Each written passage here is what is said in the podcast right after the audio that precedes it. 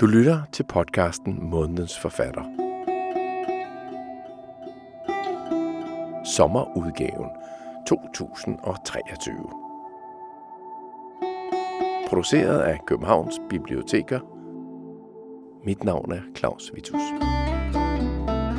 Jeg har kigget tilbage på de forfattere og de bøger, som jeg har præsenteret det sidste års tid her i podcasten Månedens Forfatter. Siden ja, sidste sommer, sommeren 2022 og frem til sommeren 2023. Og jeg kan se, at der er en fællesnævner i flere af de romaner og de forfattere, som er blevet interviewet og præsenteret undervejs. Det er romaner om kvinder, der tager magten og styringen, skrevet af kvindelige forfattere. Så det er det, du bliver præsenteret for her. Du skal høre tre forskellige bud på nye romaner, hvor den stærke kvinde står i centrum. Tre eksempler på spændende, anderledes overraskende og personlige fortællinger af henholdsvis Anne-Marie Vedsø Olesen, Hanne Vibeke Holst og Maren Uthaug. Altså, jeg kan ikke holde ud at læse en eneste artikel, der handler om noget med feminisme, for jeg bliver både træt og irriteret og alting. Jeg synes, det er røvsygt. Så jeg, jeg prøvede på en eller anden måde at, at tage nogle af de der ting, og så lege med dem og underholde med dem. Og jeg begynder med hende her, Maren Uthaug. Jeg har fundet et par citater frem fra den podcast, der blev lavet, da Maren Utaug var inviteret til Hovedbiblioteket i København for at fortælle om sin roman 11 procent. Det første spørgsmål, hun fik, var dog, som det ofte er til forfattersamtaler på Hovedbiblioteket i København, hvad er dit forhold til biblioteket? spurgte intervieweren, bibliotekar Karoline Ingehoff Mogensen. Øhm, altså, jeg kan ikke administrere biblioteker. Jeg kommer her ikke. Jeg tror faktisk, jeg er bandlyst. Fra, jeg, jeg kan ikke aflevere bøger. Så, det, så på den måde har jeg lidt anstrengt forhold til biblioteker. Eller biblioteker har lidt anstrengt forhold til mig. Mm. Okay, jamen... Øh, der er noget i princippet med at få afleveret til tiden. Jeg har altid sådan en eller anden kæmpe bøde, som er så stor, jeg ikke må låne igen. Ja, øh. problematisk.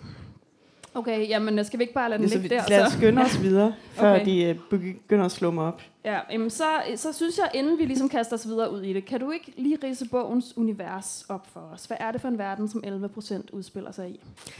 Det er, øh, det er jo et samfund, øh, der foregår i den nye tid, som jeg kalder det, øh, som er et par hundrede år fra nu, et par generationer, hvad man nu har lyst til, det må man selv om. Øhm, og det, som øh, er, er særligt ved den her tid, det er, at der ikke er nogen mænd, der går frit rundt.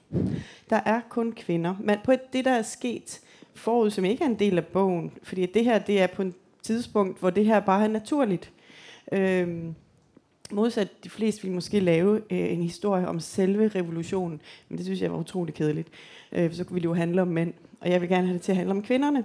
Men det, der ligesom er sket på et tidspunkt, for eksempel i vores tid, det er, øh, som forud for historien, er, at man er simpelthen blevet super træt af, at mænd ikke kan holde op med at øh, slå ihjel, voldtage, begå kriminalitet. De fylder jo det ene fængsel efter en anden, og nu øh, er det fakta, vi snakker om. 92 procent af alle mord bliver begået af mænd. Så som min, Øh, en af mine karakterer siger, det er jo ikke menneskeheden, der er morderisk, det er mænd, der er morderisk. Nå, men det, det er man, man, man er ligesom opgivet på at få dem til at stoppe. Man har prøvet alt muligt blødt og nuttet og sådan noget at forstå testosteron, og så har man bare sagt, hvis vi skal optimere som art, hvis vi er mennesker, vi skal jo hele tiden blive lidt bedre, ja, min generation skal være lidt bedre end mine forældres, min børns generation skal være lidt bedre end min. Så hvis vi skal optimere som art, så bliver vi simpelthen nødt til at udfase mænd og droppe det der med testosteron frit i samfundet.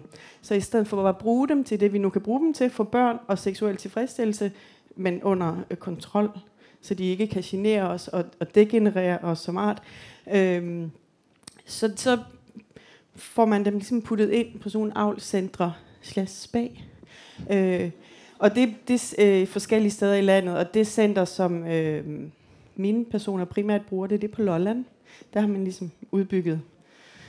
Og det er super fordomsfuldt, men altså, ja, det er jo sådan noget, som jeg tænker, hvad fanden skal vi egentlig bruge Lolland til? Jo. og der er ikke nogen, nogen federe tanke bag det. så, så det er ligesom settingen øhm, i den her tid. Det er scenen, og så har vi... øhm, fire kvinder, som øh, lever et almindeligt liv, som på mange måder minder om vores. Har, de er lidt ensomme, de er lidt stressede, de er, men de lever jo selvfølgelig i det her matriarkalske samfund, som har sådan næsten de samme problemer, vi har. Det er, øh, det er vel Det er en sådan rigtig en, god en, en lille hurtig øh, introduktion. indføring. Ja, ja vi, har, øh, vi har de her fire kvinder. Medea, som er heks. Mm. Mika, som er præstinde. Stille, som øh, der bor i et kloster sammen med Medea og kan tale med planter. Og så har vi Eva, som er en læge på Out-centret på Lolland. Mm. Det er nogle virkelig spændende karakterer. Øhm, men jeg kunne godt tænke mig lige at snakke lidt om sprog. Jeg er Mm. meget begejstret for dit sprog. Jo. Det er sådan helt uden knaster og alt andet end knastørt. Og det er jo godt med sådan kærlighed og god stemning, men personligt synes jeg jo, at sådan sproget måske blomstrer allerbedst i det hadefulde. Jeg er i hvert fald sådan, mine sprogblomster, de kommer mest, når jeg virkelig giver kniv til nogen. Jeg har tænkt lidt på, om du har det på samme måde, bare med klamhed i stedet for had. Øh, jeg har sådan en lille Ja. liste med ord fra 11 procent, som jeg har trippet lidt over. Fases, berider, penis, påsyerske, heksegylp, slangesuppe, patriarkalske akvarie-entusiaster. øh, Ja. Vil du ikke fortælle lidt om dit forhold til sproget? Øhm, altså jeg kan på en måde godt lide at opfinde ord mm. til mine børns store fortrydelse, for de går ligesom ud i verden og tror, at de her ord findes i virkeligheden. Kommer virkelig tit stadig hjem og siger, det ord findes jo ikke, mor. Jo, jo, men prøv lige at høre, hvor fedt det lyder. Så er det noget, jeg har opfundet, ikke? Øh, så det kan jeg godt lide, at, at bare skrive dem som om, at, at øh, altså penis på syrisk og sådan noget, som om det som selvfølgelighed findes i verden. Og så synes jeg især, at den her, synes jeg, det var lidt sjovt at tænke på, øh, altså så helt lavpraktisk, helt simpelt, for eksempel det der med, at når vi snakker om sex i dag, så er det altid, at manden skal penetrere. Og det gør man jo selvfølgelig ikke i den her tid. Så der øh, er det jo sjovt at lege med sproget og sige, at øh, når man nu omslutter man, for det kunne jo lige så godt være sådan i vores sprog, at vi omslutter manden, og det ikke er den der evige. Øhm, det andet virker mere brugbart, ikke?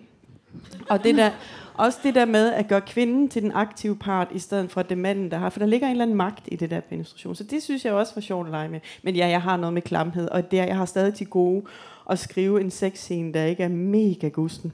Det, kan, det, det, det er min kæreste er en lille smule bekymret, men det, det, det kommer altid til at lyde som sådan noget de grå sider, og det kan jeg ikke. Så det, jeg, jeg øver mig.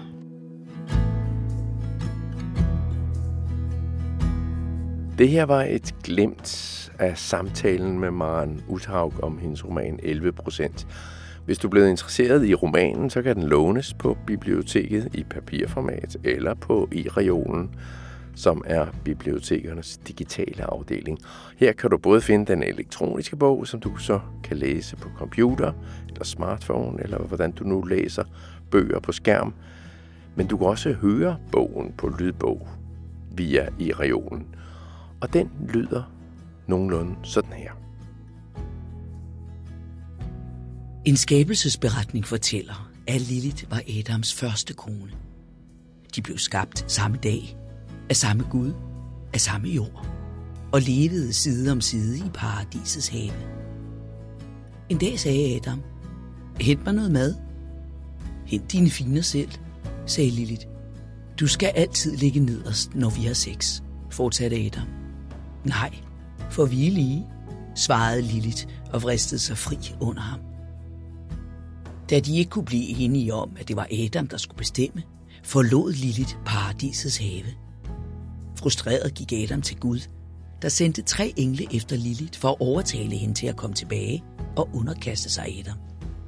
Aldrig i livet, sagde Lilith, og englene måtte vende tomhændet tilbage. Det gjorde Gud vred. Din straf for at kræve ligeret med manden er, at du skal hades, forfølges og latterliggøres. Gud skabte i stedet Eva. Jeg har lavet hende af dit ribben, af en del af dig, der hverken går, tænker eller taler. For så er hun mere villig til at følge din vilje, sagde Gud til Adam. Og det var hun. Især da hun så, hvordan det gik med Lilith.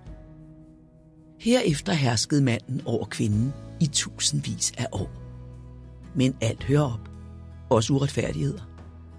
Universet besluttede en dag at genoprette balancen og lade vægtskålen tippe til den anden side.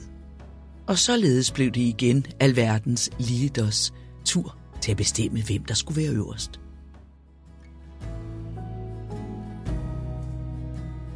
Det er skuespilleren Ellen Hillingsø, der læser Maren Uthaugs roman 11 procent til lydbogen, som du kan finde på e-reolen. Og der kan du altså kvitterfrit låne den som lydbog. Så flyver vi videre i denne sommerpodcast 2023. En podcast, som i virkeligheden tager nogle af de podcast-præsentationer, der har været igennem det sidste års tid.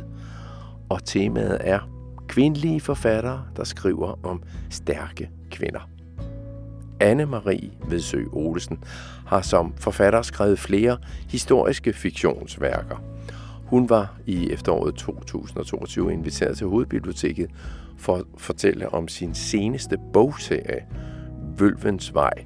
Men som jeg også sagde lige før med Maren Uthaug, hun skulle også først lige svare på spørgsmålet om, hvad biblioteket betyder for hende.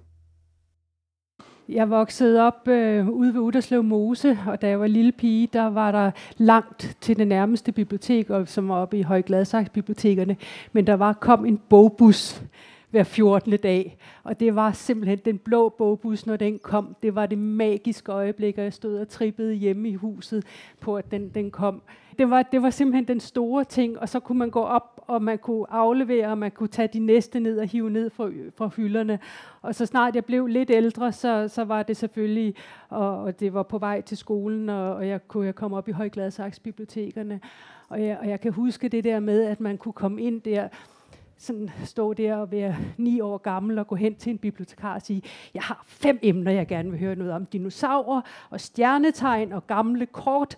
Øh, og jeg kan, jeg kan ikke huske, hvad, det, hvad de to andre... Jo, jeg, øh, øh, tusind og en nat, og så var der en ting til. Og jeg kan huske bibliotekaren der, nu skal du komme med rundt, og så lærte hun mig også kartotekskortene at kende og sådan noget. Så det var altså det var fuldstændig afgørende for mig at have det der bibliotek.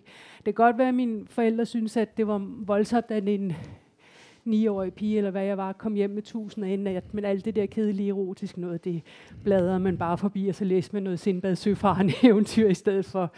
Men øh, det, jeg var ikke øh, blevet den, jeg var. Altså, det er en stor del af min dannelse, at have haft adgang til biblioteker. Sagde forfatter Anne-Marie Vedsø Olsen på Hovedbiblioteket, som indledning til det, som hun var inviteret til at tale om, nemlig sine romaner, inspireret af nordisk mytologi en serie, som hedder Vølvens Vej. Forløbig er der kommet to bøger i serien. Bøger, som foregår i jernalderen i Danmark. Den første hed Snehild, og den næste Misteltenen. Man, man bliver inviteret indenfor øh, som, som læser i noget, der har som udgangspunkt er realisme, øh, hvor man følger den her unge pige, Snehild, som har særlige evner altså vølveevner, som hun ikke ved, hvad er i, i, i bind 1. Og bind 1, Snehild, handler meget om øh, hendes første år, øh, hvor hun skal, hendes tidlige år, hvor hun skal lære at forstå, hvad det er for nogle evner, og lære at håndtere de her, de her evner. Serien hedder jo Vølvens Vej, fordi man skal følge øh, hele hendes vej med alle de øh, konflikter og problemer og udviklinger og etiske øh, spørgsmål, som vil dukke op fra, hun er en overmodig ung pige i 1 til, at hun begynder måske at føle, at magt korrumperer. Men altså nordisk mytologi i centrum, en bue, der øh, følger vølvens spådom fra den poetiske Edda hen imod en eller anden form for Ragnarok, som man jo, man, øh, man jo skal huske på, ikke er en undergangsapokalypsefortælling, men en fortælling om, at noget gammelt går under, for at noget nyt skal opstå. Så det er den øh, hovedmyte, jeg, jeg, jeg prøver at se på med, med nutidens øjne. Og så lader den spejle sig i romanen, i det, der sker i menneskenes verden. Det, det kommer jeg til at gøre i alle bøgerne. Øh, den øh, myte, som man oplever ind, indirekte via Snehils syner, vil man se afspejlet i menneskenes verden, hvor, hvor nogle af de samme konflikter øh, er op og vender. Det sker så i Kongsbyen Himlinge øh, i romanen også da, da jeg begyndte at skrive bøgerne, var jeg, var jeg helt øh, øh, klar på, at jeg gerne ville have en kvindelig hovedperson og at hun skulle være menneske. Øh, øh, jeg vil gerne prøve at lægge det perspektiv, fordi jeg tænkte, hvordan skriver man nordisk mytologi, uden at lave en eller anden kliché med Thor, der kommer med sin hammer, og alle de her, og Odin, der kommer ridende på sin ottebenede hængst, og laver bare alle, eller gør det til en amerikansk Marvel-film, eller, eller sådan. Så jeg tænkte, det skal være kvindelig perspektiv, og det skal være nede på jorden, og det var derfor mit blik faldt på Vølven som en hovedperson, øh, for der var en titel, øh, som indrummede rummede autoritet, øh, som, som øh, øh kunne være noget, som kunne blive en del af, af et magtspil. Øh, og øh, så øh, jeg tænkte ikke så meget over til at begynde med, men da jeg afleverede manuskriptet til forlaget, i prologen starter med, øh, at Snehil bliver født. Så det, det starter med en, øh, Øh, hendes mor Astis, som øh, en kvinde, en fødsel, en pige, der bliver født med en kvindelig øh, fødselshjælper, Hyrokin, og tre kvindelige gudinder, de tre skæbne gudinder, øh, nornerne til stede. Og øh, jeg havde ikke tænkt over det, men forladet sad du klar over det kvindeanslag, der er i at lave sådan et startkapitel. Øh, det, det, det, det, var, det, og det kunne jeg jo godt se, øh, at, at det havde fået på den måde der. Og øh, Øh, det, det kom altså helt, helt naturligt øh, så undervejs, at, at få det, det perspektiv ind, også med, at der kunne være sådan en skjoldmø i, i, i Berghild, og skurkerollen, men kvinder kan også være onde, så det kunne være Ravnfrid. Der selvfølgelig er der også masser af mænd med i det, men det var øh, udgangspunktet var for mig bevidst, at jeg gerne ville have en kvindelig hovedperson, øh, som, øh, og at fortællingen skulle handle om, at hun skulle lære at tage den autoritet på sig, som hendes øh, talent øh, øh byder, byder hende. Og det er der også en moderne kvindefortælling i, at man skal huske, når man har et særligt talent som, som kvinde, at så skal man altså også være klar til at tage autoriteten på sig og øh, gå og tage magten på sig. Øh, og, og det er en moderne kvindefortælling, jeg, vinkel, jeg har, jeg vil lægge på det øh, der. Nu viser det, der, der, det, der, det så til synligheden, at arkeologiske beviser, der er arkeologiske beviser på, at kvinder har spillet en større rolle, at der har været kvindelige krigere.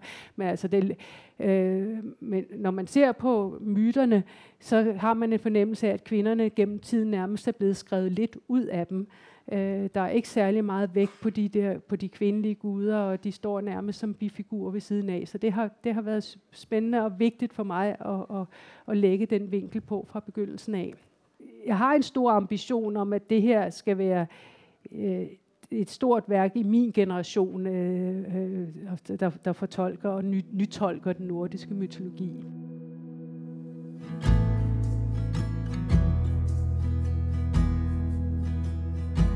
Sådan fortalte Anne-Marie Vedsø Olesen om de første bøger i hendes serie Vølvens Vej.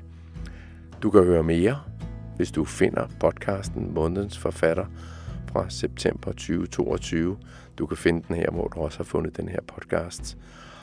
Og du kan bare gå ned igennem listen og finde de gamle månedens forfattere. Du kan også finde bøgerne selvfølgelig på biblioteket, både i bogform, fysisk form og i digital form. Her er et eksempel på lydbogen, som du kan finde på e-regionen.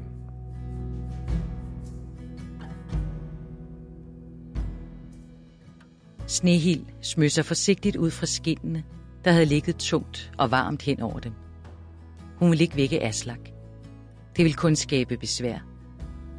Han havde insisteret på, at hun skulle blive hos ham natten over. Hun skuttede sig men blev alligevel stående et øjeblik, nøgen som hun var, bortset fra ulvesmykket om halsen. Det var bronze, og hun bar det altid. Vedhænget var et minde om hendes første kærlighed, ulvesønnen, månegarm, og hun ville altid skatte det. En tidlig morgenkulde havde bidt sig fast. De havde allerede haft det første snevær, selvom efterårsløv stadig flammede på buske og i skovbunden. Den vækkede hendes hud og satte hende i forbindelse med den nedgående måne og de endnu vågne natdyr. Sneen var smeltet igen, men kulden fik hende til at føle sig levende. Hun havde brug for alle sine sanser, når hun nåede frem til Mosesøen Urts brønd. I det svage lys fra bålskålens gløder greb hun ud efter sit tøj. Det var endnu ikke daggry. Kongsgården henlå stille, men hun kunne høre de første trælle pusle ved ildsteder og gryder ude i hallen. Hun trak i sine ulveskinsbukser og den uldne tunika, spændte sit svær snehug om livet og slingede den lange ulveskinskappe over skuldrene. Ikke uden grund blev hun kaldt Snehild Gråulv. Det tilnavn havde jættekvinden Hyrokin givet hende, da hun forærede Snehild ulveskinsklæderne. Hyrokin havde også foræret hende en ringbrynje og den slanke klinge snehug. Begge er et særligt let og stærkt metal. Sværet tog hun med sig overalt. Men ringbrynjen bar hun kun, når det var nødvendigt. Det var det ikke for tiden. Aslak styrede sit kongedømme, Sierland, med hård hånd.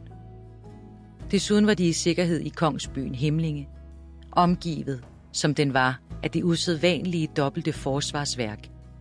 Stenmuren yderst og en palisade lige inden for murværket.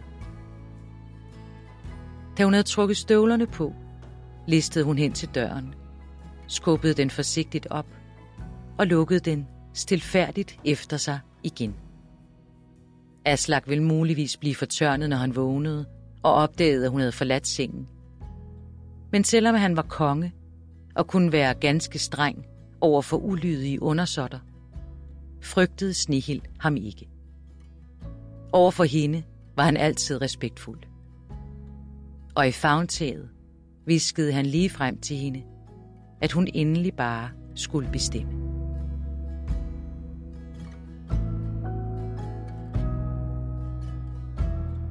Det er Line Jønsson, der læser op af Vølvens Vej, og det her var Misteltenen, den anden i serien. Du kan finde bogen som lydbog på i regionen og som papir på på bibliotekets reoler. Du lytter til en podcast, som er sat sammen af citater fra nogle af de podcasts, der har været i den sidste års tid her på podcastkanalen Månedens Forfatter. Der har været en del kvindelige forfattere, der har skrevet romaner om stærke kvinder i centrum, og Hanne Vibeke Holst er den næste i rækken. Hun udgav i 2022 bogen Kriger uden maske, som fortæller historien om den danske billedkunstner Sonja Ferlov Mankoba, som i 30'erne var en del af det sprudlende danske billedkunstnermiljø med Richard Mortensen og Ejler Bille. Hun er dog ikke så kendt som sine mandlige kolleger, men det råder Hanne Vibeke Holsts roman nok bod på. Romanen fortæller om, hvordan Sonja Færlov Mankoba, som kom fra et overklasse hjem i Nordsjælland, brød den sociale arv, kunne man kalde det. Fordi i stedet for at leve videre i den overklasse luksus, hun var vant til, så blev hun kunstner med fokus på afrikansk inspireret billedkunst. Hun levede i fattigdom, både på et landsted ved Kattinge på Midtjylland og også i Frankrig, sammen med sin afrikanske mand, og hun klarede både familien og karrieren. Hendes projekt var at indarbejde afrikansk fangkunst. Det er en form for kunstart, som især er kendt for udtryksfulde masker og skulpturer, og hun ville indarbejde det i moderne billedkunst. Det er altså det, som romanen blandt andet handler om. Her forklarer Hanne Vibeke Holst til intervieweren Jes Stein Pedersen, hvorfor hun valgte at skrive en roman om Sonja Ferlov Mankoba. Det, der gør, at jeg overhovedet var interesseret i hende og blev hooked på hende, ikke? det var, fordi hun havde det her projekt. Og så er jeg så opfundet, det lyder sådan lidt popsmart, men ikke desto mindre er det rigtigt, at der er så mange kår. Øh, altså det handler om øh, kunst, krig, kærlighed, øh, kvinde, køn, Mm. Øh, kolonialisme. Kolonialisme, kompromilløshed. Og det, at hun er så kompromilløs, jeg har jo altid, og hvis der er nogen af jer, der har læst øh, andre af mine bøger, så ved I jo, at jeg, har, jeg er jo en sokker for kompromilløse kvinder. Jeg kan ikke få nok af dem. Alle mine heldinder i alle mine bøger, de har haft den der sådan, yes, nu går vi, og jeg skal nok gå for os, koste hvad det vil. Ikke? Ja. Og det er derfor, jeg bliver så optaget af hende. Og så bliver jeg også optaget af hende, fordi hun ender jo med at være radikal. Altså det er jo radikalt det der med, at hun vælger et liv i fattigdom. Hun, hun bryder med konventionerne øh, og vælger kærligheden til Ernest, til en sort mand. Et, et øh, svært liv. Det ved hun jo ikke rigtig endnu, hvor svært det bliver, men det ved jeg, at det bliver rigtig, rigtig svært. Ikke? Men hun... Øh, så hun bliver radikal. Ikke? Man kan sige, at hun lever radikal. Hendes kunst bliver også radikal, fordi den er meget sådan offensiv. Hvis I kender den, så, så ved I godt, ikke? den er meget sådan, brrr, stærk og potent og sådan noget. Ikke? Men det, jeg synes var interessant, det var det der med, at hun var jo ikke radikal. Altså hun var jo ikke som otteårig, så hun og røg cigar og sagde, fuck ja. Yeah. Altså det gjorde hun jo ikke. Det kommer jo langsomt, langsomt, langsomt. Ja.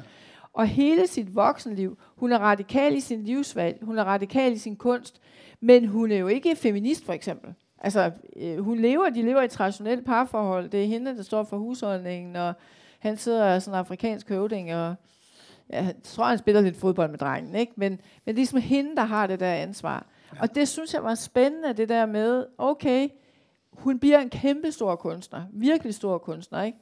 Men, men hun skal også bokse med de der almindelige ting. Altså, er salaten kommet op? Eller har sneglene spist den, og ja, sådan noget. Ikke? Ja. Hvorfor tror du, at der bliver skrevet så mange øh, bøger, romaner, men ikke kun romaner, om, om kvinder i de her år? Hvad er det for et øh, pendulsving, vi ser i kulturhistorien og i litteraturen? Jeg tror, at øh, der trods alt jo øh, er en større sådan, feministisk øh, bevidsthed blandt yngre generationer, ikke, ikke mindst blandt kuratorer, øh, kunsthistorikere, og øh, der er også flere udstillinger med kvinder, mange flere udstillinger, end der har været før, øh, og blandt forfattere, øh, forfatterinder især. Øh, og det er jo fordi, for det første er de vildt fascinerende, for det andet tror jeg, at vi har sådan en trang til at gøre øh, uretten øh, god igen, om jeg så må sige, ikke? Ja øh, fordi de har været gemt og glemt, som vi sagde, ikke, og marginaliseret, og vi tænker, hvad, hvorfor har de det? Nå, de har jo været undertrykt, og det var hun jo også, ikke? Og, og alle det der mindre værd, hun har, det kommer jo også af den her patriarkalske modstand, der er. Der var stor modstand mod kvindelige kunstnere. Altså, ja. de, kunne, de kunne være gift med en ja. kunstner, og så kunne de sidde og lave et julekort. At kvinder kunne være meget søde, de kunne også godt lave noget meget sjovt, men de var jo ikke genier. Altså, det var det mandlige geni, ikke? De kunne ikke have et kvindeligt geni. Og der tror jeg, at vi bare er nogen, der ligesom går ind og retter op på det, og siger, at det kan simpelthen ikke være rigtigt. Nu må vi. Og så tror jeg også, der er en anden ting i det, og det er, at vi har jo brug for heldinder. Altså, vi har brug for ikoner, idolbilleder. Vi har brug for nogen, vi kan spejle os i, hvor man kan sige, ah, hun klarede den. Hanne Vibeke Holsts roman om Sonja Færløv Mankoba hedder Kriger uden maske. Den kan du høre meget mere om, hvis du finder den time lange podcast med snakken mellem Hanne Vibeke Holst og Jes Stein Pedersen. Den ligger her, hvor du også har fundet denne her podcast. Du skal bare scrolle, som det hedder på nudansk, eller gå ned i rækkefølgen af gamle udgaver af månedens forfatter. Hvis du skal finde bogen, så kan du kigge i litteraturlisten, som jeg lægger til denne podcast.